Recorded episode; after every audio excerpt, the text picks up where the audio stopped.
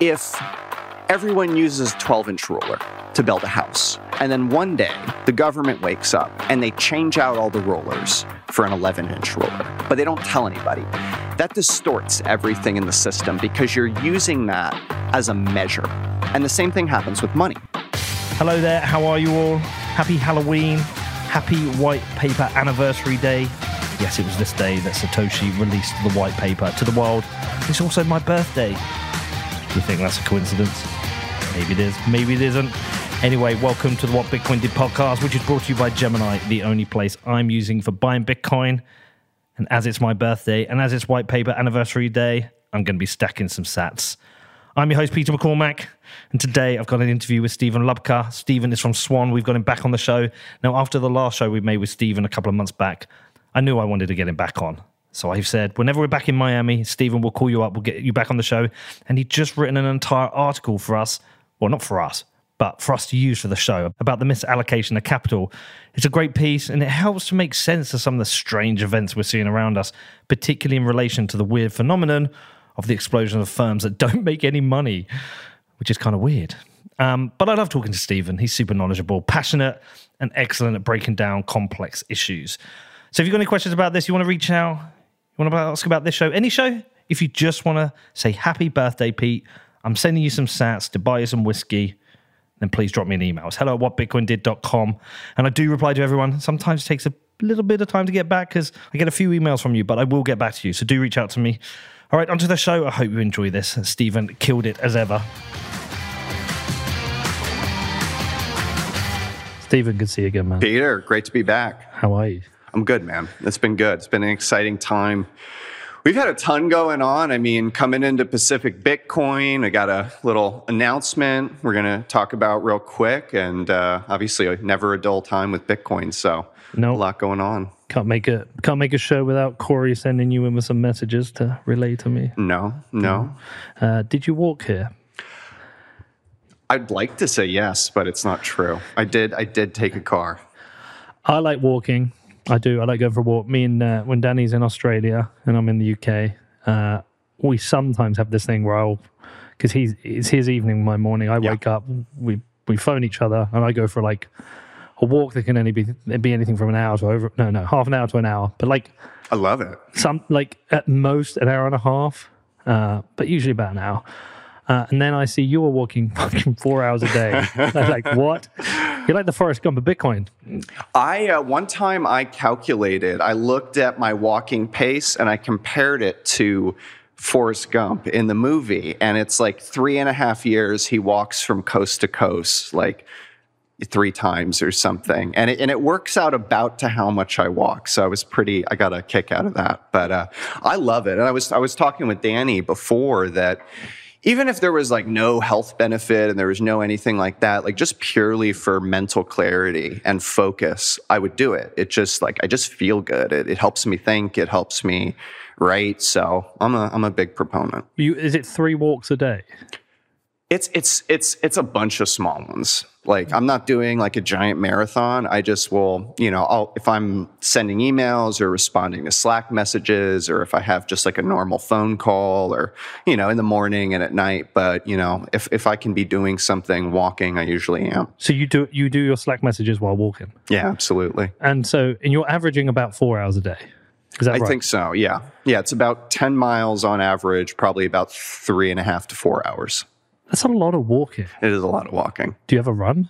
No, I don't run. I'm like purely like I. I it was said before that running is the shit coin of walking, uh, and I, I kind of believe that. Not to not to hate on any of the runners out there, but walking is just uh, that is that is pretty much what I do. I get very little exercise apart from that. Okay, and so you get up and you walk, and then you go for a few. Where are you walking? Where you? around my uh, so you know i have a house and in the neighborhood around there there's literally just like a, a loop like a circle. It's a the neighborhood's a circle and i just do laps. It's the same route every day. And for me it's like no friction. There needs to be no friction in the habit. If I had to get into a car and drive somewhere to take a walk, that like kills the whole thing. It's just like out the door, immediately going, and like you know, no no interruption between that Are, thing. are you like the walking dude in the neighborhood? The Like, neighborhood crazy. Yeah. this oh absolutely. I mean, this has been in multiple neighborhoods where I am like known for just walking around the neighborhood consistently. And so for like the first 6 months that I lived there, everyone thinks I'm a lunatic. yeah. But then I get to know everybody, and now we're all friends. Yeah. Darling, that weirdo is walking again. He's doing laps past our house. I've been I've been called the walking guy. How, by, okay, by so neighbors. how many laps of that neighborhood is one day? I probably will do. It's about a mile, so think ten laps, give or take. Yeah, so you're walking past every house, everyone's house 10 times. yes, absolutely. And it's Florida, so there's like a lot of retirees, and so they're just in their house, just seeing me go by throughout the day at certain intervals. Do you see on the phone too, so I'm always I'm always kind of on the phone. Yeah. well, listen, it's uh, I need to get back walking. So uh, you're going to inspire me to get back. I don't think I'm going to do four hours a day, but I don't know. I'll see what I can do. See what I can do with this. It's about to get cold in the UK Yeah. though, so I built up to that over years. Like I've done this, I've done this for a long time, and it wasn't. I you know definitely didn't start there. So the ten thousand steps a day, you're crushing that. I'm crushing Yeah, that. crushing. I'm- I've, I've got I've got 35. I had a 40k day once. Fuck, I don't, Yeah. don't know when I've ever done that. Well, listen, man, it was good to see you again. Oh, Yeah. It was. It is good to see you again. Uh, really enjoyed our last chat. Uh, Yeah. It tends to be the way somebody comes on for their first time and you have a great conversation. It's like, when can we get you back? And you know, when we're coming back, Danny said uh, we've got to get Stephen back, and he's going to work on something for us. Uh, he's going to prepare an article for us Yeah. um, about the mis- misallocation of money, which is right now couldn't be more apt in terms of a topic because we are seeing the insidious impact of the misalloc- misallocation of money right now, globally, locally, domestically. Um, so, uh, but why? Why did you want to tackle the subject yourself? I mean, it's it's it's a lot of what you just said, right? This is this underlying dynamic that um, I think is just baked into the system, baked into fiat, baked into the way that we approach money and we approach investment and all of the financial abstractions that have been built on top of that. And we just have abstractions on top of abstractions. We have derivatives on top of derivatives. And we've lost sight with of what is the core purpose, what is the real purpose of money, of a financial system. Why, why do we have a financial system? Why is finance good or beneficial? What does money do? Um, and it, we've taken it to have a reality of its own that, you know, money has its own existence. And I'm gonna, I'm gonna kind of argue and, and, and kind of make, lay out some principles that money's existence is, you know, terrifically important. It's an incredible institution, but it's it's interrelated with the real world. It's interrelated with um, all of these other things. Um, I mentioned recently on a podcast to somebody, I think it might have been Parker Lewis. Uh, I mentioned to him recently that uh, as a Bitcoin, you, you often get asked what Bitcoin is. Yeah, And I'm increasingly finding myself not explaining what Bitcoin is, is what is wrong with money itself. absolutely. So, what I'm hoping from this interview, this might be one of the ones where I'm, I'm say, want to say to people, uh, especially at the moment in the UK, my football club, I've got a lot of people saying this. I've even got a session coming soon with the players. We're going to be sitting down That's great. and explain them to, they want to understand Bitcoin because we want to do lightning tips during games. So, guy scores a goal, Yeah. flash up his guard, tip in some lightning, man of the match, yada, yada, goalkeeper saves a penalty. But to do that, we've got to get them a wallet. But also, I want them to understand what Bitcoin is. But I don't want to go in with a conversation of this is what Bitcoin is. It's censorship resistant money. It has 21. No, I don't want to do that. I want to go in and say, I want to explain what is wrong with money now. Yeah. And I'm hoping this is the interview. I go, listen to this. Just go and listen to this before we start because you need to understand what Bitcoin is fixing before you understand how it fixes it. Absolutely. And it's the same thing of what I said like, money's only relevant insofar as it relates to these other real structures. Bitcoin's only relevant because there's a problem with money, right? If there, if there wasn't a problem with money, um, you know, it wouldn't it wouldn't matter. Bitcoin's a very inefficient system. It's very important that it has those inefficiencies, but the reason we we pay those inefficiencies is because there's such a profound problem. And i kind i kind of you know get to it. I mean the article it's i you know it's like 16 pages and i barely mentioned bitcoin once. And at the end i apologize to my readers and they say you know i've been i've been very rude to you guys. The only reason you're reading this is because you like bitcoin and i haven't even talked about it. But it's because it's so important. It's because bitcoin is contextualized. Bitcoin is understood in its relationship to fiat. Like they're in a they're in a dialogue. I think I said that on our la- you know the last time we yep. spoke that they're just intrinsically in conversation with each other. There's going to be a relationship, and I think it goes you know very deep. Um, well, we just sat down with Perianne Boring from the Digital Chamber of Commerce. had a fascinating conversation with her. Uh, one of the things she uh, raised was that inflation is the number one issue for voters right now. Yeah. And I think if you haven't heard of Bitcoin, or even, well, maybe even you heard of it, you haven't been down the rabbit hole, when you are told there's a problem with inflation, you point to the government, you blame them.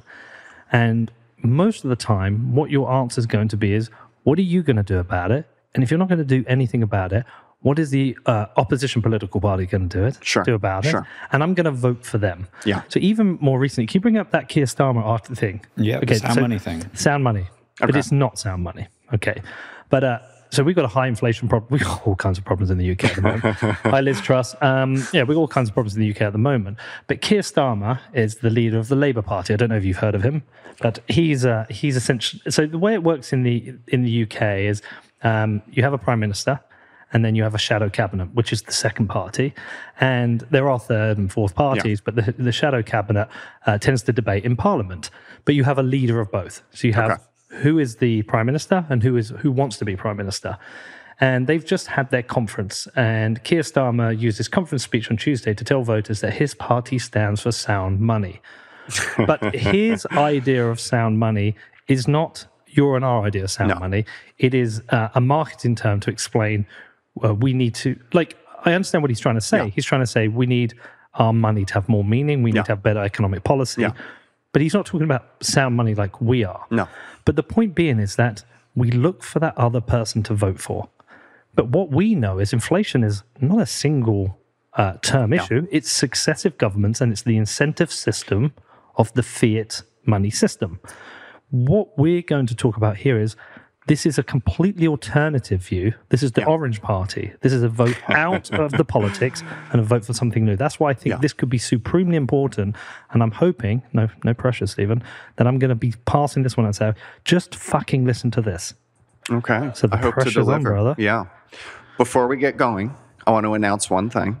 Okay. Oh, is that okay? Bit of marketing. Okay. So we are doing, we just announced we're doing a, a fundraising initiative with the Bitcoin Policy Institute. Yes. And you know who they are. If the listeners, they, they don't know who they are, it is a collection of what I have personally assessed through hours of conversation to be, in my opinion, some of the, the best, smartest, most high quality academics that are interested in researching and publishing on Bitcoin. Not only are they really intelligent, there's a lot of smart people in the world, but in my conversations with them, I think they represent Bitcoin well. I think they understand Bitcoin well and for the right reasons. And so Swan is working with them to raise money to publish papers in academic journals. And the point of this is recently in the US, we had the White House uh, report on Bitcoin mining. And basically, just to keep this short, it cited a bunch of Digiconomist, DeVries research, and like Mora et al. Yep, yep. And like literally, so this research, it's not, you know, reasonable people can have different opinions. It wasn't, I'm skeptical of Bitcoin and, you know, I'm over here liking Bitcoin. It's like factually incorrect stuff, like a claim that miners throw out their ASICs after 1.5 years, yeah. Right? Like that's so false. If that's true, uh, Bitcoin community, I will take all of your 1.5 year old ASICs. You give them to me, I will recycle them. But no one's going to do that because that's complete false information. And so this is a problem because it's not just like, you know, reasonable people can disagree. If it was just skeptical, oh, you know, you know, we think it's more vulnerable, we think it's this or that. Okay, fine. I mean, still worth researching, but um, this is outright false information, and, and, those are my words. And um, we think it's time that Bitcoin was represented in academic journals appropriately because they're just, we've waited, right? We've waited years, but it just seems that, and uh, there have been a couple, but it seems like there are very few papers and very few academics, especially outside of the BPI fellows, that have stood up to maybe not represent Bitcoin because it, it, does need to be neutral. It does need to be credible, right? But um, to not come at Bitcoin with this this this heavy bias that we're seeing in this other reports, and to and to represent it. So, anyways, we're, we're fundraising. We're all the money goes to publishing papers. If we raise enough money, buying out these these fellows' course loads, so they just research Bitcoin full time. We think it's going to be really good for America and policy and DC academic research, and we're just committed to making that happen. Okay, so um, how do people support this? Yeah, so we've got a we've got a fundraiser, and Swan is Swan starting with an initial donation of five thousand, and we've been raising money, and um, you know the, the the there's a bunch of different thresholds that will hit that make more papers get published, that make more research happen, and we're just engaging with the community. We're going to have the BPI guys come on uh, some of Swan's shows and talk about it, and you'll be hearing a lot about this. Well, we've had uh, a lot of the BPI guys on yeah. our show. We've been supporting supporting that, trying to raise them up. Uh, who have we had? We've had Zell. David Zell. We've got one right here. Yeah, we got uh, Andrew Bailey's about to join us. Um, we've had. It's Troy Cross. Yeah.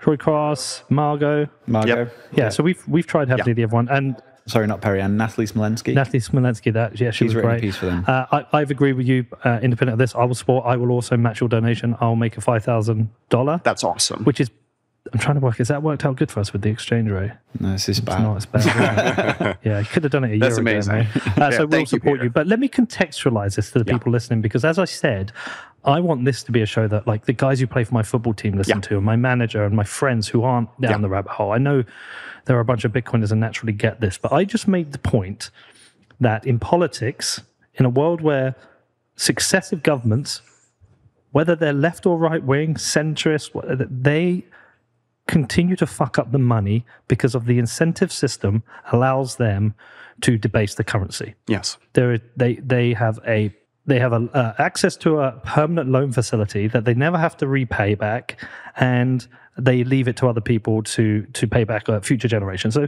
so the incentive system is to fuck the money, and I'm saying there is an alternative here. And as an alternative, is where we take away access to the money printer by having better money. And we're going to get into all of that. Yeah.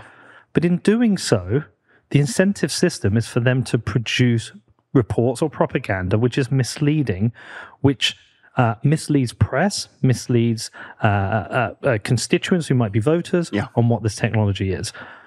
Obviously, we, we, represent the Orange Party, which is no party at all, which is a technology which looks to make money hot, uh, sound and good again, and looks to not distort or warp the money. And in doing so, by supporting these projects, we are supporting accurate information, yes, which will land at the, at the hands of honest politicians. You know, because there are honest honest. There's no honest politicians. That's an oxymoron.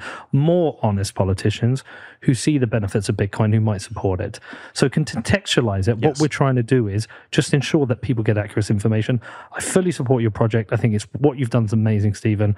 I will write a check for it. And anybody else who's listening and you want to write a check, go to We'll put the link in the show notes. Tell them some people are fucking lazy. Open Sats. We got an Open Sats right. donation page. It's on the Swan Twitter. We'll we'll put it in there. It'll be in the link. Great, cool, perfect.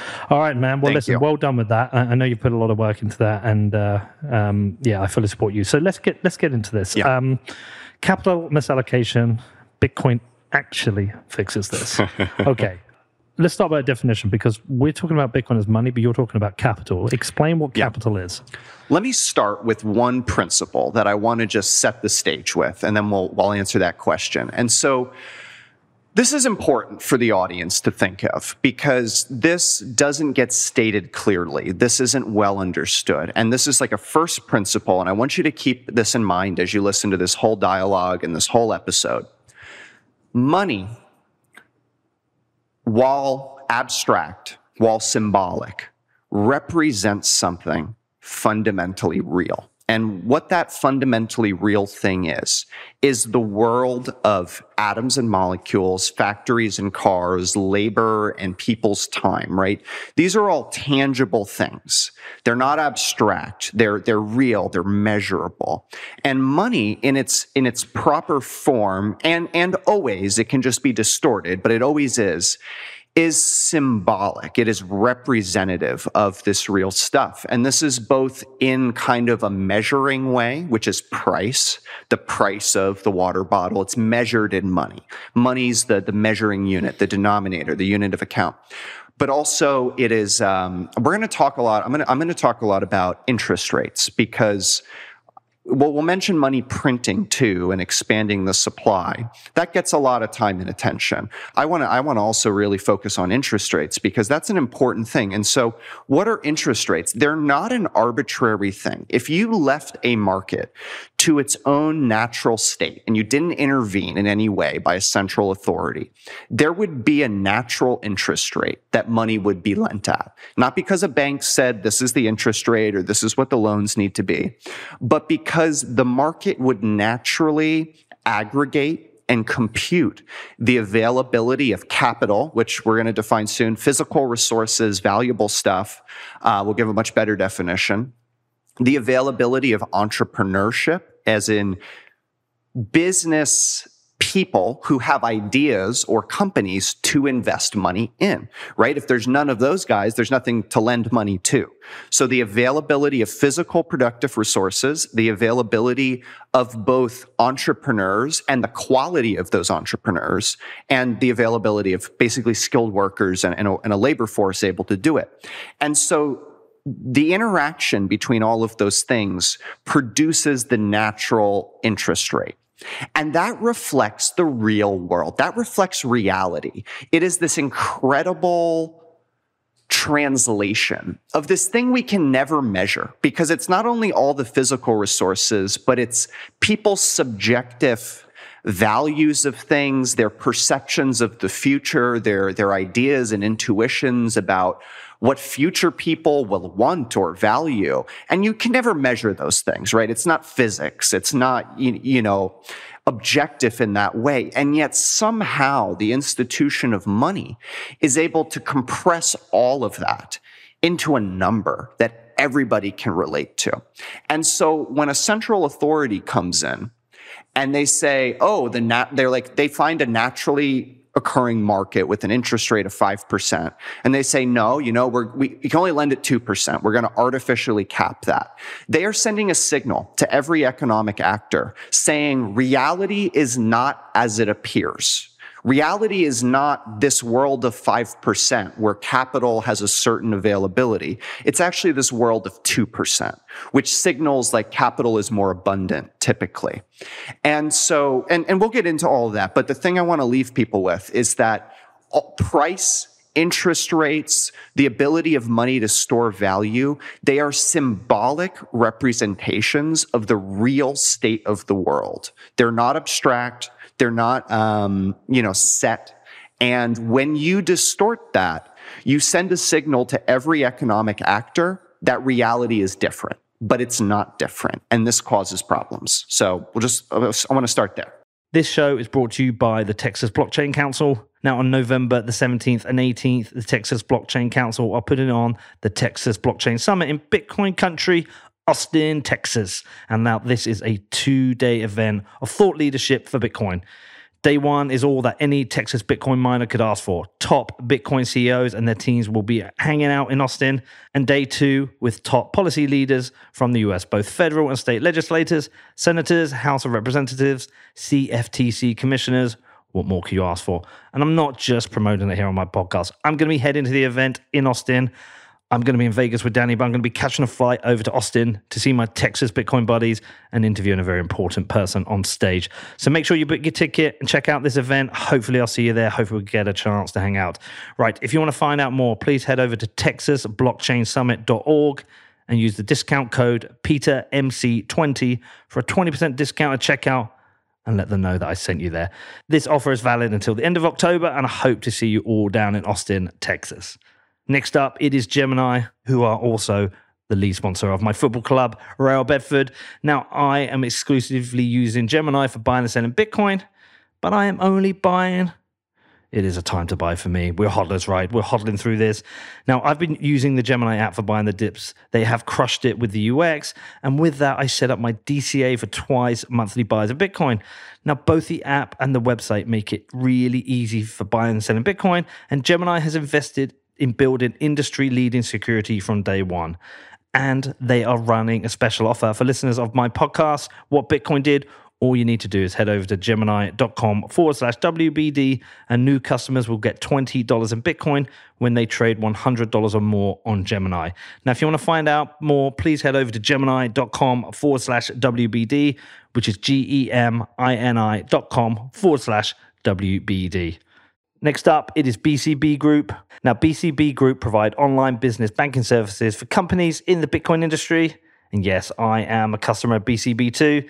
Now, they heard about the difficulty I had finding a payment service provider that understands Bitcoin and reached out to me. BCB's clients include major exchanges, market makers, funds, and miners active in UK and Europe, and they are now expanding globally. And they have this incredible network called BLINC, which facilitates instant free payments between BCB clients for all supported currencies. Now, listen, I know, like me, a whole bunch of you had trouble with finding banking service providers. So, if you're looking for a bank who understands and supports Bitcoin companies rather than creating hurdles, then like me, you're going to want to become a BCB customer. Now, if you want to find out more, please head over to bcbgroup.com forward slash Peter, which is bcbgroup.com forward slash Peter.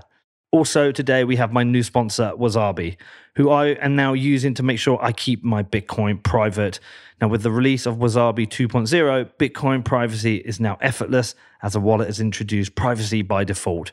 Rather than having to choose to coin join, this can all be done automatically. So you just need to receive your Bitcoin, wait for the coin join, and then you can spend freely all the magic happens automatically in the background, which is a massive UX improvement. I remember when I used to use the previous Wasabi, you know, it's a little bit tricky trying to understand how to do a coin join. All that's taken away. It's all done automatically for you. You also get additional privacy through Tor integration into Wasabi, so you never leak your IP address. There's also no minimum denomination, so any amount you receive from CoinJoin is totally private. Now, privacy is something I've been taking more seriously recently, and with Wasabi 2.0, this makes it so easy. So, if you want to find out more, please do go and check out wasabiwallet.io, which is W A S A B I W A L L E T.io.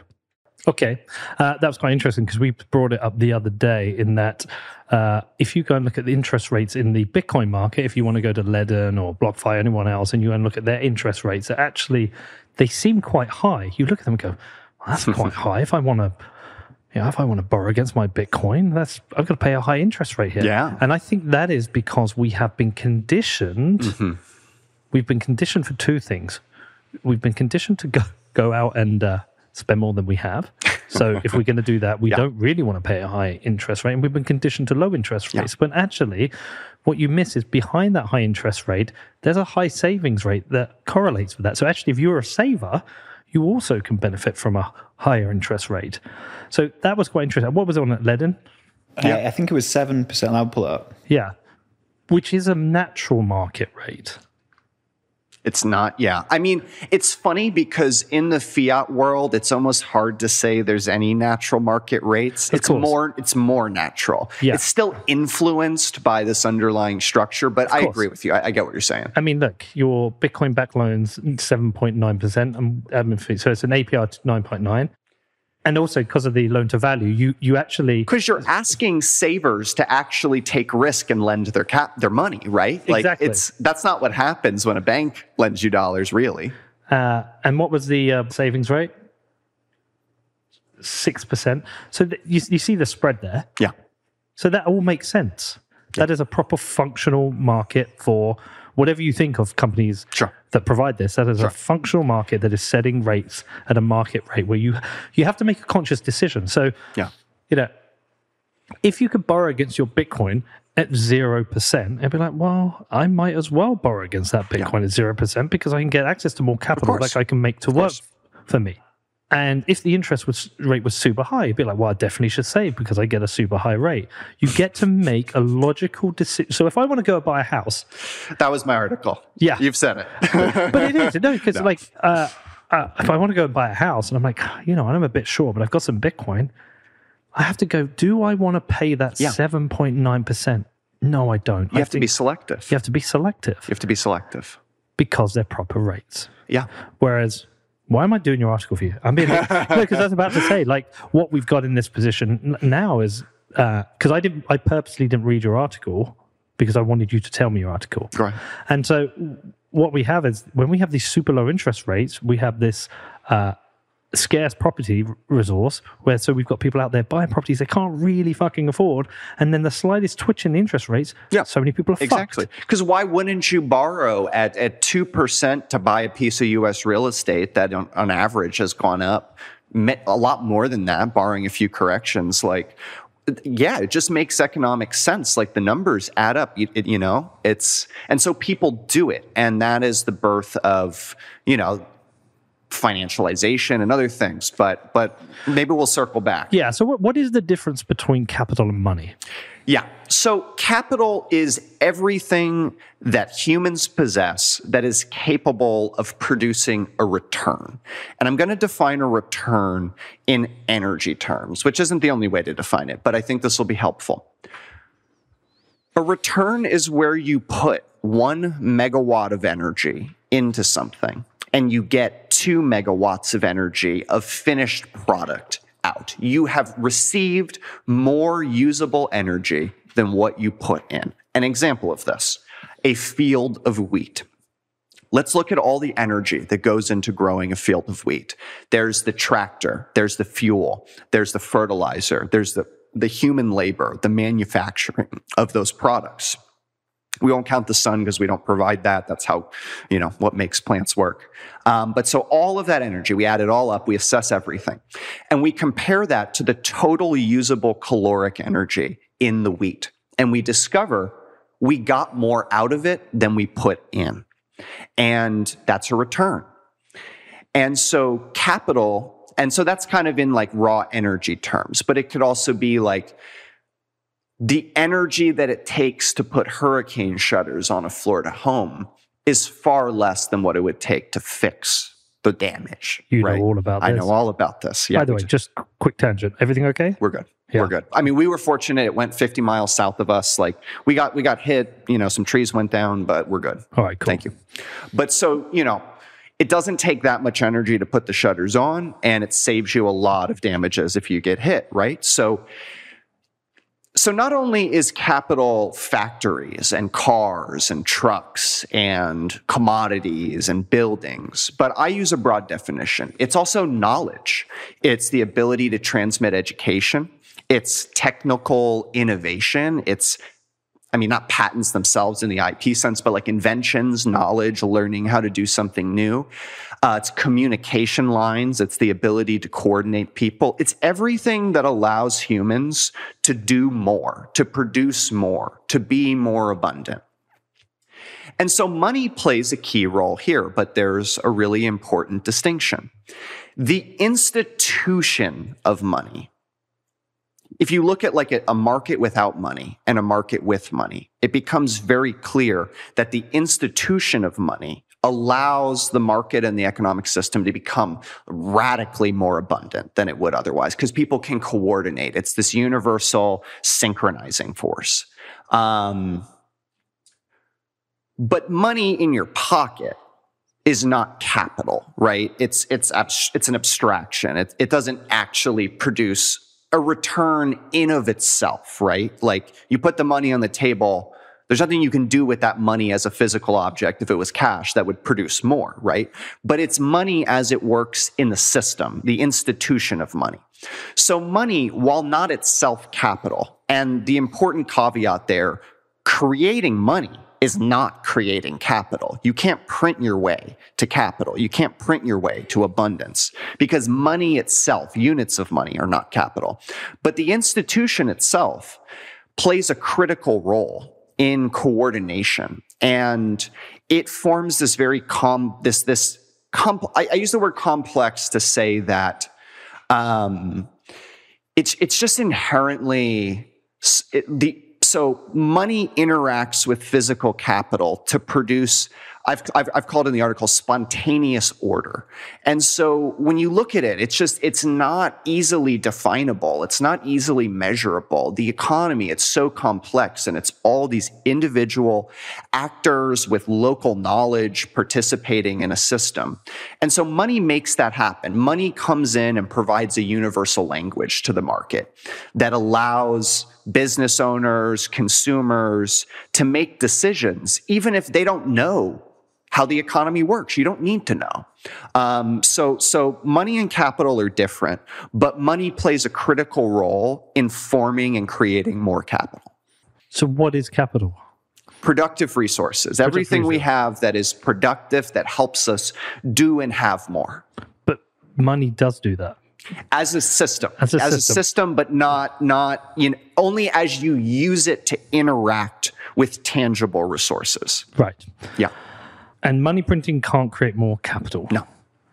Does money printing dis- therefore destroy capital? It absolutely does, usually does. Um, you know, you could come up with like an edge case where like the government is just brilliant and they print the money and they just spend it on like the best business idea you've ever thought of and create the next Apple.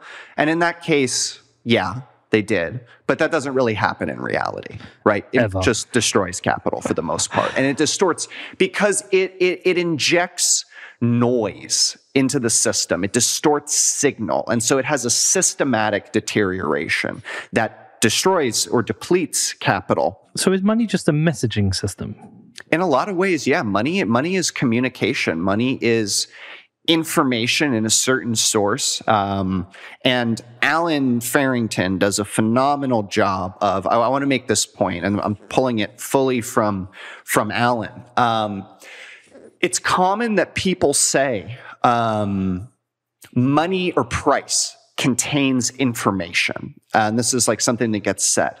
And Allen does this phenomenal job of refuting that in an interesting way, where he actually says price I mean, if you're going to say it contains some information, yeah, of course it contains some information. But the important thing that he says is that price actually reduces information to the bare necessity. So what's really cool about price, and I use this example of a banana in the article of saying, okay, if you have a banana and you go to the store and this banana costs 50 cents, what information can you reconstruct from that price. Because if price contained information, well, it would be in there somewhere.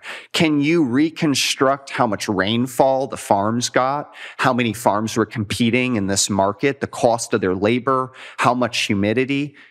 No, like you have, you can't figure any of that out. All you know is it costs 50 cents. The only information that gives me is how expensive that store is. Yeah. Yeah. Yeah. Yeah. Yeah. It's a pricey banana. Yeah. But, um, but so what Price has done is it has simplified the information. It has, it has made it from this really complex thing where there's a million variables and inputs going into it. And it's brought it down to not just one thing, but even a number that can be compared. You can now compare a banana to a car if you didn't have like a number, you could not compare bananas to cars easily. So it is this, it's an, this enormous simplification of information that makes it so you or I, we don't need to know anything about banana production to know if we want to buy a banana, right? We just look at the price. So what is, what is the role of price within a market then? Yeah. So price allows economic, it, it allows people to coordinate, right? And it reflects obviously supply and demand. It, it, reflects the availability of goods and the demand for those goods. And so, bringing it back to this discussion of like capital formation, um, if you're an entrepreneur, right, and you're making a business plan, let's say you want to make a shipping company, you use trucks, you're a trucking company, you need to know how much a truck costs to know how much money to raise, to know if your business is going to be profitable, to know how much you need to charge for your services, right? Like if you don't, you know, if, if a truck costs a million dollars a truck versus $10,000 a truck, that makes a huge difference. And so the price allows entrepreneurs to create businesses and to plan and to price things. Um, and it allows this synchronization, this order. It allows this spontaneous order to emerge uh, because people can compare things, people can make decisions, and it reflects obviously supply and demand. Um, and so you have this problem in systems, right, where if you distort price, if if you print a bunch of money, if you lower interest rates, if you manipulate money as the denominator, money as the measuring stick, you make it tremendously more difficult for entrepreneurs to make good decisions. So, uh, a kind of wider question is where did the distortion come from?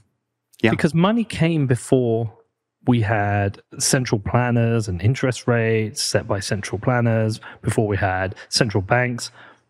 And how, how did th- things operate before then? Can you? I don't know if that you've done that as part of your research, and I apologize if you haven't. Yeah, so I, you know, I'm going to have some limited. I'm not, you know, a historian here, but um, and there's a lot of competing views on. There's a lot of competing views. This is a contentious topic of how first, money evolved. taxation or central banks? Taxation for sure, hundred percent, easily. Without taxation, you wouldn't have had a central bank. Of course. And I mean, governments have been doing taxes since, I mean, Mesopotamia. I mean, in Mesopotamia, you can find interest rates, you can find loans, you can find landlords, you can find all these things. But so prior to the ability of a central, so the distortion, you asked Yeah. where did the distortion comes from? Kind of going back to my first principle that money reflects the real, prices reflect the real. Interest rates naturally occurring reflect the real. The distortion occurs when some central authority that has the ability to manipulate the supply of money or the time value of money, which is interest, manipulate it. They come in and distort it. And, and I want to be clear here because we'll probably talk about low interest rates, money printing. But this could also happen by artificially making interest rates more expensive, raising them, or even destroying money. Either one is an alteration. Either one is a distortion. We just don't normally see the other one because it makes life harder for governments. So pricing is a messaging tool. Pricing is used to uh, allow. It's like a messaging system to allow people to understand the cost of something that allows them to plan what they get, what they require for their business, what what they want to accumulate. How does that work then in a or what is the pitch therefore for a, a free market? Why is Yeah. the market so efficient? So that that's kind of this incredible thing. It's kind of this uh, like people will call it kind of an emergent property, which I joke basically is like hand waving for we have no idea of how this thing emerges. It just like there's all this complexity and this very ordered structure comes out of it. So you basically have it is this interesting synchronization between the universal and the local. So all of us are local actors. We I know what I know. I interact with you. I interact with Danny. We participate in whatever structures we're in. And we have knowledge about those structures. Um, and because we have certain knowledge, it allows us to make decisions. It, it allows us to evaluate price and know how much we're getting paid and know how much things cost. And all of that kind of synchronizes together on a, on a more universal level to produce this highly structured order that, that is the economic system. And that's what makes it so good. And it emerges organically from the knowledge of countless individual actors making decisions in their domains of expertise, uh, which is their real lives. Um, and so that emerge it's it's this this signal it's this you know coherency of information that emerges from millions of individual interactions uh, but so when you have a central authority when you have a central bank when you have a government that decides they're going to interfere with the very kind of the measuring stick the the unit right it's it's it's like if everyone uses a 12 inch ruler to build a house And then one day, the government wakes up and they change out all the rollers for an 11 inch roller, but they don't tell anybody. And so they still think they're using a 12 inch roller. That distorts everything in the system because you're using that as a measure. And the same thing happens with money, right? If we're using money to price things, we're using interest to price things, and that gets distorted nobody knows really. Like it, it, it distorts all of those calculations and that cascades through the system. So do you believe the role of the central bank is with good intention that becomes m- malicious? Or do you think it is a uh, a central planning system that can only fail because everything it's trying to do cannot work? I would, you know, if you look at the history of central planners, they all kind of had good intentions, right? They uh-huh. had utopian intentions.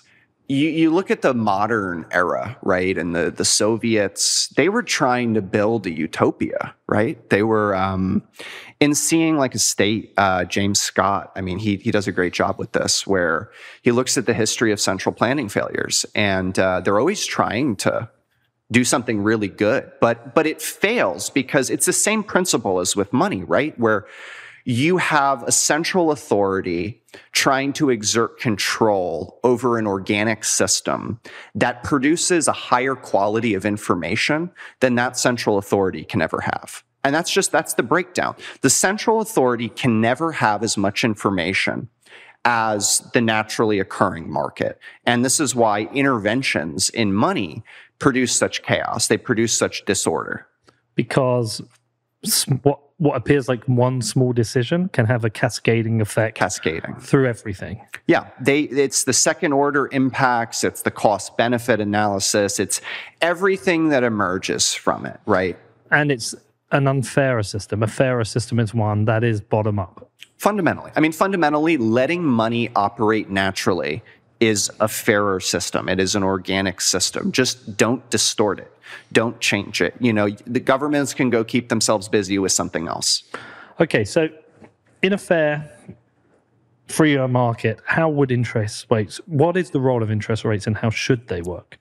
Yeah, so they should be so interest rates will emerge naturally, right? We looked at the the Ledn dashboard, right? Like nobody told those guys, "Hey, here's what you should lend at," right? There is a, an, an you know an interaction between the supply of capital of money, uh, the avail, and so in, in a market, there's the availability of capital and physical resources. There's the availability of talent, entrepreneurship, like projects to lend to, the quality of those projects, and the demand for those loans, and all of those kind of come together and synthesize a bunch of information information and produce the interest rate.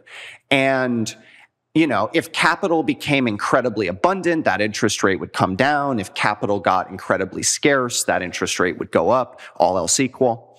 Um, and so you have, so you have this problem. I think it might be helpful. So one of the things we see with artificially low interest rates. So we have actually like a lot of history of this. If you look at the 1700s in England, if you look at the 1800s, you can find all of these examples. This is not the first time in history we've tried artificially low interest rates. People have had the brilliant idea multiple times that we're going to kind of monetize our way to abundance. That if we can just manipulate the money in the right way, if we just make more money, make money abundant, then we'll have growth. And it it, it goes pretty much the same way every time. It produces speculation. It produces asset inflation. It produces capital misallocation. And, you know, eventually that kind of collapses in on itself or and causes it, a and, crisis. And it widens the wealth gap because the, and it widens the wealth because gap. the access to capital is well, the asset equal. inflation. Yeah. So two things. Asset inflation, whoever already owns the asset, those go up. Yep. And access to capital, right? So I have some quotes in the article about uh, I think it's a Bastiat quote, and he's saying that under your system, which was low interest rates, he's debating this guy Proudhon, and the wealth, the wealthy will borrow for free, and the poor will not be able to borrow at all. And so, you know, you think in like a low interest rate regime, if you're Apple, you can probably get pretty close to that 0% interest rate when that was available, right? Well, isn't that pretty much what Saylor has done with his? Yeah, because of his size and scale, he can borrow capital at rates that if you or I went to a commercial bank, we would not get those rates, right? So is he distorting, warping the price of Bitcoin? Next question. no, no, I think it's Yeah. a fair question, and I, th- I think it. I'd, I'd, happily ask it to say that. I mean, I mean, but like, no, no, he's not. Well, no, but if it's it's not even a pointing a finger at him. There's Yeah. there's nothing he's done wrong here. What I'm saying is is that if if you warp the money, you warp everything else. If I mean, Saylor is increasing the price of Bitcoin, right? The question is, is that a distortion, right? yeah, but if if he wasn't able to access the capital at the low rate he had have accessed it at, would he have borrowed so much money, and therefore would he have bought so much Bitcoin, and therefore is- Probably not. Yeah, I mean, that's clear, right? And there's lots of us doing the same. This isn't me finger pointing at Yeah. him. I've taken out the largest mortgage I can get for my property over the longest term with the lowest deposit so I can hold more Bitcoin Yeah. because I know over over time my Bitcoin will outperform that. I've done the same just with what I can do. Yeah. You know, I took out a loan to buy Bitcoin. previously. I've like I've done all the things he's done just Yeah. at the microscopic level. Yeah, yeah, yeah. Which is a rational decision given the interest rates and given the comparison between these two assets, right? It's Pierre Rochard's speculative attack. But at the same time, if we didn't have this misallocation of capital, we probably wouldn't have Bitcoin anyway. So Bitcoin is a response to the misallocation of capital. Yeah, those things are in communication. Those things are in communication with each other. So, so the artificial interest rates essentially are the, they're one of the most damaging parts of it. Yeah, they are really damaging. And I, and I want to talk about that because, you know, money printing gets so much airtime in the Bitcoin community. But the artificial interest rates, I think, are also incredibly damaging. And so there's a few ways, right? One is I give an example of a factory in the article, right? Like, let's say the natural interest rate in a market is 6%. And then a government comes along and says, like, you know, lending money, making interest is evil. The maximum, which has happened in England, you know, in the past, right? There have been these kind of pushbacks against, uh, you know, earning interest off lending money. And so they say the maximum you can lend for is 2%, right? And so let's say there's a bunch of entrepreneurs, there's a bunch of potential business owners that say, great, I can borrow for 2%. That's wonderful. And so they all, a hundred of them borrow money and they go try to build factories because, you know, borrowing at 2% is better than borrowing at 6%. Sorry, can we just walk back that second? That that isn't a rate that's set that you that you can only lend out. That's the base rate at which the banks borrow. in the past, they actually had, you have to lend at this rate. but that's not true now. No. No, that's the base rate at which you can borrow money from the government or the banks can borrow. So that's the That's the base rate. that's the yes. base rate. So that's slightly different. Yes. How does the base? How does artificially setting the base rate distort the market? Well, so it, it's the same thing. It brings it down, right? Like if you set the base rate to 1% and then the banks lend at 2%, it's the same thing as forcing everyone to lend at 2%. It's all about that end number, right? Yes, but I can still set my I can still set my own rate above it. Is the is the issue really the base rate? So I'm just trying to work this through in my head, or is it that the government is fl- trying to flood the market with capital, allowing it to be lent at that lower rate? I think they're interrelated. it, it- buying out the so for example i'm just sorry i'm just working through it Oh, yeah. in my head. Mortgage company banks have lent company uh, money out to people with mortgages. People cannot afford to buy their mortgages. The government ends up buying those mortgage securities and then giving money to the banks to re-lend at that low interest rates. That to me feels like where the distortion is happening It's a subsidized. I mean, to The- the have an artificially low rate, you have to kind of subsidize that, right? There, Yeah. that's possible with the central bank. No central bank, you you know, it costs money to do that, right? You have to actually make those loans. Yeah, it's the Danny. Work this through with me, but it's this. It's the sub. The, essentially, by buying those government security, those, those bank securities, they're subsidising that bank's miso- misallocation of capital to people who can't afford to buy those mortgages. Yes. And if you if you if the interest rate set at say one percent and you're a bank offering six percent, just no one will go to you. They'll go to someone else. Yeah. Who's offering it at five percent and then someone will offer it at four percent. So it's just the competition within the market. It's a race to the bottom, But right? if, if there was no base rate, that that competition might, might still exist. It's not. of course. Mm-hmm. It's not the government setting the rate. Yeah. It is. It is the subsid. It's the way they've been subsidised. I don't think it's the the base rate that government. And Correct me if I'm wrong. I don't think it's the government base rate which is the issue. I think it's the subsidising of the banks that is the issue that allows them to have ever increasing amounts of capital to lend at low rates. So I just think those things interact with each other, right? They're not completely separate. Yeah. And you do have this race to the bottom that if, you know, the federal funds rate is 0%, then it is profitable for a bank to lend at slightly above that, right? Yeah. And and then there's also there's also this there's also the bailouts. There's also the Yeah. subsidization. It takes the risk away from them for bad loans. They're not they're not super resp- I mean, they still have some consequences from bad loans. And I'm not I'm not like a deep bank plumbing expert. So if I say something wrong here, excuse me, but they still have some responsibility for like a non-performing loan, but they have been bailed out. There have been, you know, essentially subsidizations there. I mean, there's there's a diffusal of responsibility that is really widespread throughout fiat, where financial, large financial institutions are not truly responsible for their own decisions because there is this ability to create money. Um, so it plays a key role and, and they, they interact. But I think what you really want to focus on is not how or, or, you know, not, not like how it happens or what might happen, but what does happen. Yeah, what does happen? What does happen? What does happen is when that rate is really low, banks lend really low. And it kind of is irrelevant if it could be different or, or, or, you know, why in some ways. But what does happen is when the Fed has rates at 0%, I get a 2.5% mortgage, right? And when that rate goes up, now mortgages are 7% and treasuries are higher, right? That's what does happen.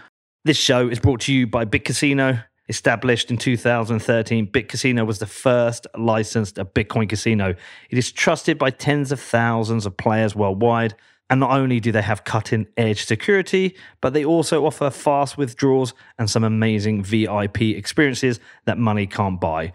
With over 2,800 games and tournaments to compete against each other and 24 7 live chat support, Bitcasino is the best Bitcoin casino out there. Now, if you want to find out more about Bitcasino, the first Bitcoin casino to win an EGR award, head over to bitcasino.io, which is B I T C A S I N O dot I-O. And please remember to gamble responsibly. Next up, we have Ledn. From savings and accounts to personal loans and even mortgages, Ledn's financial services enable Bitcoiners to experience the benefits of their holdings today without selling their Bitcoin. Now, with recent events in the lending industry, Ledn demonstrated that their robust risk management strategy was the right approach, and they are building out one of the best financial service providers in Bitcoin. Now, they don't actively trade or invest in DeFi yield generation nonsense and have experienced zero losses as a result of their strategy. They only support Bitcoin and USDC, two of the highest quality and most liquid assets in the industry. They are also dedicated to transparency and are the first digital asset lending company to complete a proof of reserves attestation, which they will re verify every six months. With multilingual support on standby 24 7, Ledn is there to support all your needs. Not only are they a sponsor, I am also a customer of theirs now. I love the service, love what they're doing, love the team, and pleased to be working with them. Now, if you want to find out more, please head over to ledn.io, which is L E D N.io. Next up is the Pacific Bitcoin Conference hosted by Swan Bitcoin on November the 10th and 11th this year in sunny Los Angeles. And the Pacific Bitcoin Conference is nearly here, and I'm going to be heading out to Santa Monica in California on November the 10th and 11th to hang out with Bitcoiners. So, have you got your ticket yet? Some of the best minds will be there. We've got Michael Saylor, Lyn Alden, and loads others discussing the most important topics in Bitcoin. Also, someone's going to get the chance to walk away with a whole Bitcoin from Fold and Swan. And they've also included some fun sessions like a pitch competition. There's a trivia game, a three on three basketball tournament, along with some amazing basketball exhibitions and something called Bitcoiner speed dating. A Pacific Bitcoin VIP pass includes valuable networking opportunities in the VIP lounge, exclusive stage viewing access, and private parties Thursday night and Saturday afternoon. And there's so much more. There's a lightning hackathon, peer to peer running Bitcoin, ALS fundraiser in honor of the legend Hal Finney, the pleb party, and a beach party meet up on Saturday to unwind and chill. If you aren't coming, then I've got to question your life decisions. But if you do want to grab a ticket, come over and hang out, please head over to pacificbitcoin.com, use the code PETER for a special discount, and I hope to see you all there. Also, today we have Ledger. Now, recent events this year have highlighted just how important self custody is, and Ledger is the smartest and easiest way for you to take control of your Bitcoin. And the world's most popular hardware wallet just got better. Ledger recently announced the launch of the new Nano S Plus, and the larger screen makes it easier to manage and verify your Bitcoin transactions. The Nano S Plus maintains the same high level of security of all Ledger products. And listen, I have been using Ledger products since 2017. Five years is crazy, right? And absolutely love everything they've done. They are my favorite wallet provider, and they have absolutely crushed it this year. Now, if you do want to find out more, if you want to purchase a hardware wallet from Ledger, then please head over to shop.ledger.com, which is S H O P dot L E D G E R dot com. So what what is the issue with low rates? Talk, talk Yeah. to me about your car analogy. Yeah, so so that's on uh, so that's on negative. The car is on negative rates. The issue with low rates is in the factory. So we, you know, let's say we have a world we artificially bring low interest rates down to say two percent, and the natural market of like where the market would naturally set those would be six percent. So all the entrepreneurs they look at this two percent rate and they say, wonderful capital money's available i can borrow cheaply the numbers make sense for me to make this long-term investment into my factory. And so 100 entrepreneurs they borrow at that 2% rate and they go to build 100 factories. Or buildings. Factories or buildings. And what happens and we've seen this in history is they run into a shortage of physical goods, right? There's not enough bricks, there's not enough wiring, there's not enough of the actual stuff. Because the low rate has simulated a world in which those resources were abundant, they were available. It distorted reality. But when they actually go to build the factory, those resources are not available. They're not abundant. And so we saw this in England, um, where basically there was a construction boom after the interest rates were, were lowered. And you basically had the brick, brick makers they were like shipping off pallets of bricks as soon as they were dry and everyone was fighting for them. Now, why this is a problem is basically nobody finishes the factory, right? Like they're not done. So you have a hundred half built factories, which helps nobody, which doesn't produce capital, which doesn't help society. You have labor that's on the sideline. The system has lost efficiency.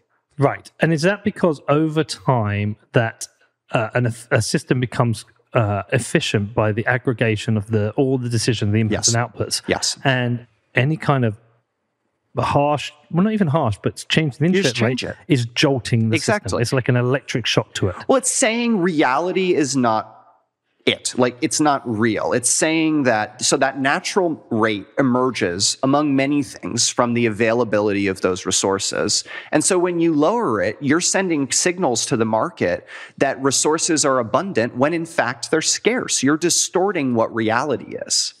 So in the free the free market, that would set, and you could have low interest rates in a free market. You could. Absolutely. but that that would set because essentially, I mean, interest rate is is, is the rent price for money. Yeah. So, what would drive hmm. low interest rates in a free market? So it is the availability. It's the availability of capital. It's the availability of entrepreneurship. So how would you get to low interest rates in a free market? You would get to low interest rates in a very abundant world. So in a world, let's say we have all these technology breakthroughs and we can produce stuff super cheaply and you know, it, let's say our current world, all else equal, if energy became half the price, like everything's the same, energy's half the price, the natural interest rate would come down. We're more abundant. We have more access to resources. So in an economy where resources and entrepreneurs and business owners, they're, they're everywhere and they're efficient and they're good, you have a lower interest rate, right? It's the signal of a healthy, of, of like a prosperous system, which is why governments throughout time, they've looked at economies that were prosperous and said, look, their interest rate is low. Maybe if we had a low interest rate, we would also be prosperous, but it's an inversion of that logic. So when you see this and then you see negative interest rates, what are you thinking then? Yeah. So that's that's so that's like saying I'm going to pay you to borrow my new Mercedes. So I've got a brand new Mercedes and I'm going to pay you to drive it around. Like, barring some insane edge case where it costs me $3,000 to park the car, or like I'm not a reliable driver and I'm going to crash it, there's no reason in the real world that would ever happen. Like, because it destroys the value, and I'm paying you to to reduce its value in it. and, and it makes no sense. It- you would never do it, right? Like you're not gonna you're not gonna buy a, a brand new house and then pay me to live in it, unless like you know you need someone to watch it. But it's it's it's a distortion of the way actual real human beings make economic decisions. And so there's there's a thing here, Peter, and it is um, that money. Why does money command interest, right? Why why should money have interest? It's very clear why a factory, like if I were going to rent my factory to you for a year, well, I would need to charge interest for that factory. Why? Because that factory could produce economic activity, and I'm not going to be able to get that if I give it to you. Money inherits that quality from real capital, right? The reason that money has interest is because if I didn't lend that money out, I could use it to purchase or rent real capital like a factory and make a return. Opportunity cost Exactly. and risk. Exactly. Exactly.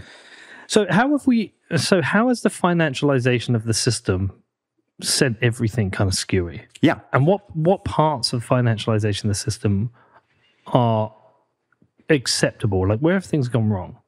So I think where things have gone wrong, one thing I really don't like is there's this thing called a zombie company that emerges from like a low interest rate environment.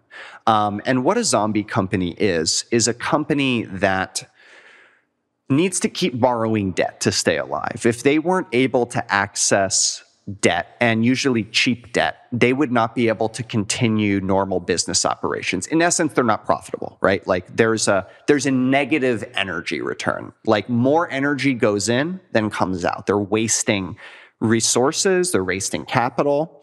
Um, but because they can borrow cheaply, they're able to stay in business.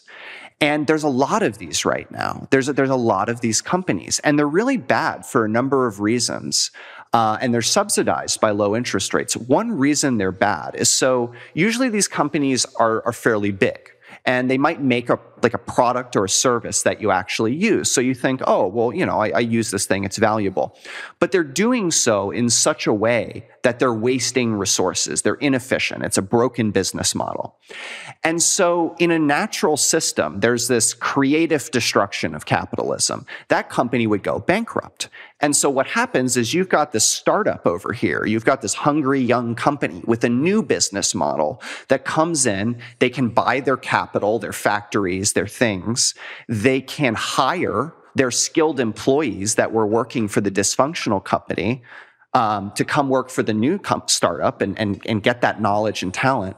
And they can also get the customers that were attending to that business, the new startup can get it. And so if the startup has a functional new business model, that comes in, it replaces the dysfunctional zombie company, and it you know the world benefits from that we become we have a functional business in place of a dysfunctional business but if you keep subsidizing the zombie company with cheap debt that doesn't happen they just atrophy in the middle of the market they just sit there burning debt borrowing people's money never fixing the problem and that slows growth that slows capital formation and it causes a problem for everybody Uh, can you think of any specific examples of companies like that? So it's it's it's it's any company. So I, I would normally say I would mention Uber. I do think they actually had a profitable quarter for the first time recently. So uh-huh. that may maybe they've turned it around. You, you always could turn it around, but there is. I mean, there's a ton of these. This debt based model, right, has become incredibly popular because interest rates have been low. You can borrow for, for almost nothing, or you, you have been able to.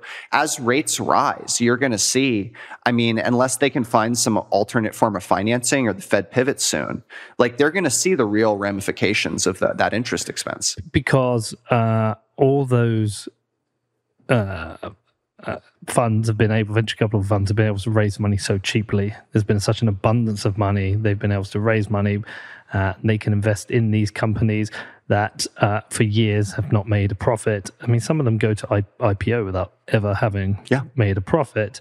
So, is that a distortion, a massive distortion of the market? You know, I mean that could that could happen naturally, right? Like you could just say like, you know, Amazon didn't make a profit for a while and they're a very functional business. Like the the the story that these investors tell themselves is like, well, we're just investing in growth, right? Like this company is going to be, you know, prosperous one day. And and that could happen, right? That could happen. But um a lot of the times it a lot of times it doesn't and so you run into this situation where it basically comes back to are these companies being subsidized with distorted manipulated money and if so chances are at least across the system maybe not any one individual company uh, you are subsidizing these companies that would not exist otherwise So, how does Bitcoin fix this?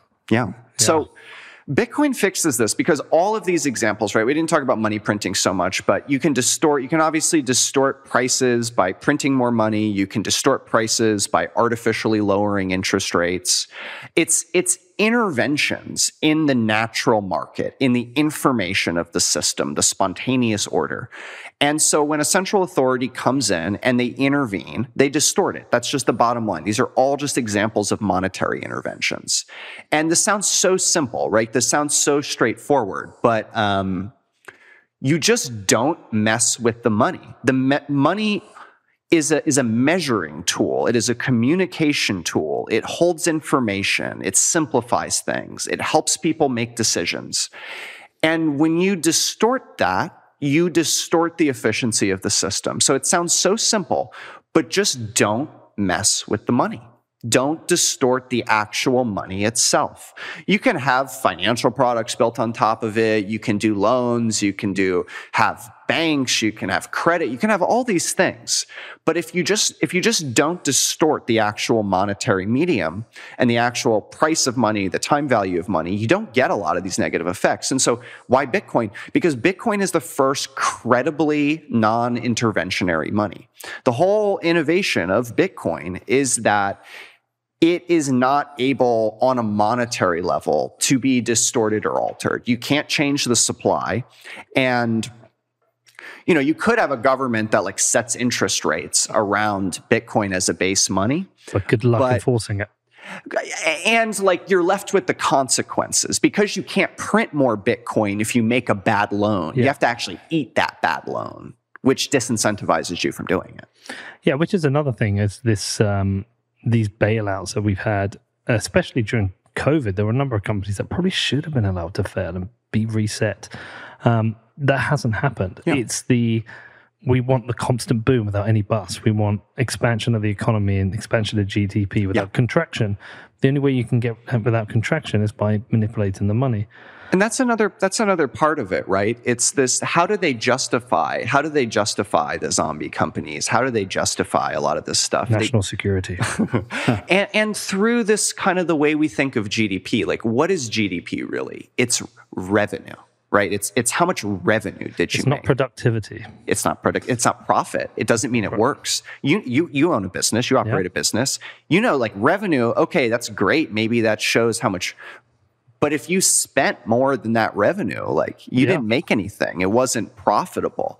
And so they look at it and so they have this notion like i've talked about this that you know if we if we finance and so one of these other things is like there's this thing that we're just going to kind of spray and pray. We're just going to give out a ton of loans. We're going to fund everything and we're going to hope that it all works. And they justify it through this this way of accounting for gdp of focusing on revenue where okay if i give WeWork 10 billion dollars well they're paying people salaries and people using those salaries to buy stuff and they're paying taxes and so it circulates through the economy. But what they don't recognize is that if we fund a bunch of nonsense companies to hire all of our smartest people, the money might be fungible, but those people's time and intellectual output are non fungible. And so if all those people are working for joke companies, they're not working on fertilizer and rockets and travel. And that is a, that is a destruction of capital, right? Where we're wasting capital building nothing, building unimportant things instead of having those people work on meaningful things. So there's this real impact. And and in this Bitcoin world of uh, uncorruptible money that cannot be printed and probably doesn't have interest rates set, what what are the things that people would have to get used to? Those people who've been conditioned to living in this fiat world, what are the changes they're going to have to get used to? Yeah. So it's it's most likely going to be more expensive to borrow money, right? You know, you can look at uh, the the interest rate, right? When we were on a gold standard in Europe, the average interest rate was like around six or seven percent. Yeah. So that was Makes significantly higher. Save. Exactly. Makes it worth it to save. And, you know, it, so interest rates probably higher. And financial activities are going to carry, in a sense, more risk, or at least you're going to be responsible for your own risk, right? There's this, we kind of talked about it, there's this huge subsidization. There's this huge bailout culture. There's this huge kind of trying to remove the impact or responsibility of bad financial decisions from corporations and institutions. And in a Bitcoin, and that's possible because you can print the currency. Yeah. Because you can, you can, financially engineer the system to paper over those liabilities or there's those bad loans. And in a Bitcoin world, like you can't do it. No mm. one's got free money, so no one's going to bail everyone out for no reason because it costs them something to do it. So don't fuck with the money don't fuck with the money.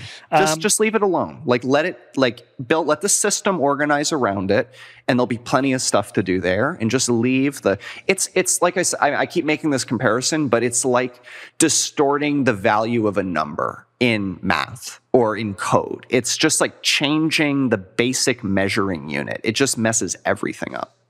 It's a little bit along the lines of why we want to promote capital formation and it's this notion that this is how civilization advances. This is how we all have more productive lives. And there's a lot of people in the world today that maybe they they they subscribe to like degrowth or environmental ideologies or c- concerns and ideologies and concerns and they might look at like growth and capital formation as like this bad thing, right? It's like this negative thing. It's destroying the planet. It's exhausting resources.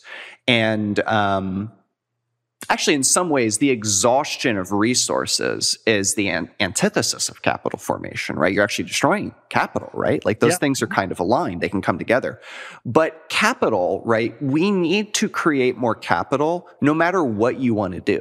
If you want to save the environment or you want to have like the richest world possible and have a bunch of private jets, Either way, you need more capital because it is the productive resources of mankind that allow us to do things, that allow us to exert our will, that allow us to accomplish things. You know, it, it, you know, whether you're building factories to produce more stuff or you're building nuclear power plants to like mitigate carbon, like you're, you're still producing capital.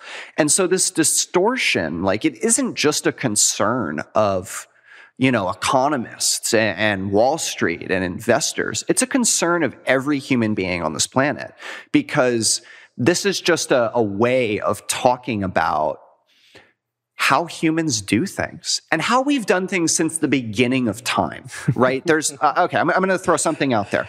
This yeah. is a pet peeve of mine. Yeah. There's a lot of people in the world today that like don't like capitalism and are very critical of capitalism. And something I've noticed is if you were to get 50 of them in a room and you were to ask them to define capitalism, you would get 50 different answers.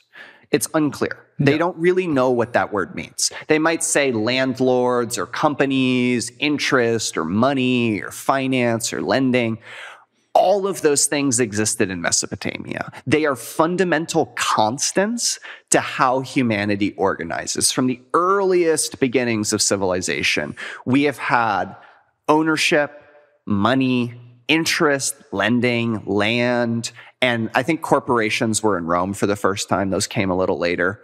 Um, but these things have been around forever. So that can't be what capitalism is. Because if that's what it is, then we've been capitalist for all of human history. And I don't think that's true. No. I think capitalism is a system which is concerned with forming capital, with creating more capital, with, with growing capital. And this is something that affects everybody and it, and, I, and, it, and it's cohesive it interacts with i think people on all sides of the fence on a variety of issues because you know just going back to it you need to manage your capital to do environmental stuff and to do economic stuff. You need to have capital if you're going to engage in any big undertakings. Like having more productive capacity that is sustainable and real benefits literally everybody. Amazing. Okay, if somebody wants to read this, where can they read it? It's on the uh, Swan Bitcoin blog. So, capital misallocation. Bitcoin actually fixes this by myself, Steven Lubka. Find me on Twitter and uh, you can find that article on Swan. Well, it's a pleasure to sit down with you again. Uh, amazing article. Yeah, I'm going to send this out to a few people. I'll let you know the feedback. Okay, amazing. Right, man. Keep going. Yeah. Great, Peter. See you in LA. See you there. Okay, thank you for listening to what Bitcoin did. I hope you enjoyed this interview with Steven. I'm certain he's going to be a regular on the show. And as per Steven's call to action, please, if you are able to donate to the Bitcoin Policy Institute, they're an amazing organization doing the heavy lifting required for orange pilling decision makers. So, yes, I hope you enjoyed this show. There's a load of stuff in the show notes you might want to check out as well. And anyway, yeah, happy Halloween. As I said, it's my birthday. I'm not going to be working today. I'll probably send some tweets, but I won't be doing much work today. I'm going to go enjoy it. Going to go and see some friends, eat the hedgehog cake my daughter made me, and generally just have some time off. All right, love you all. I'll see you later in the week. If you want to drop me an email, it's hello at whatbitcoindid.com.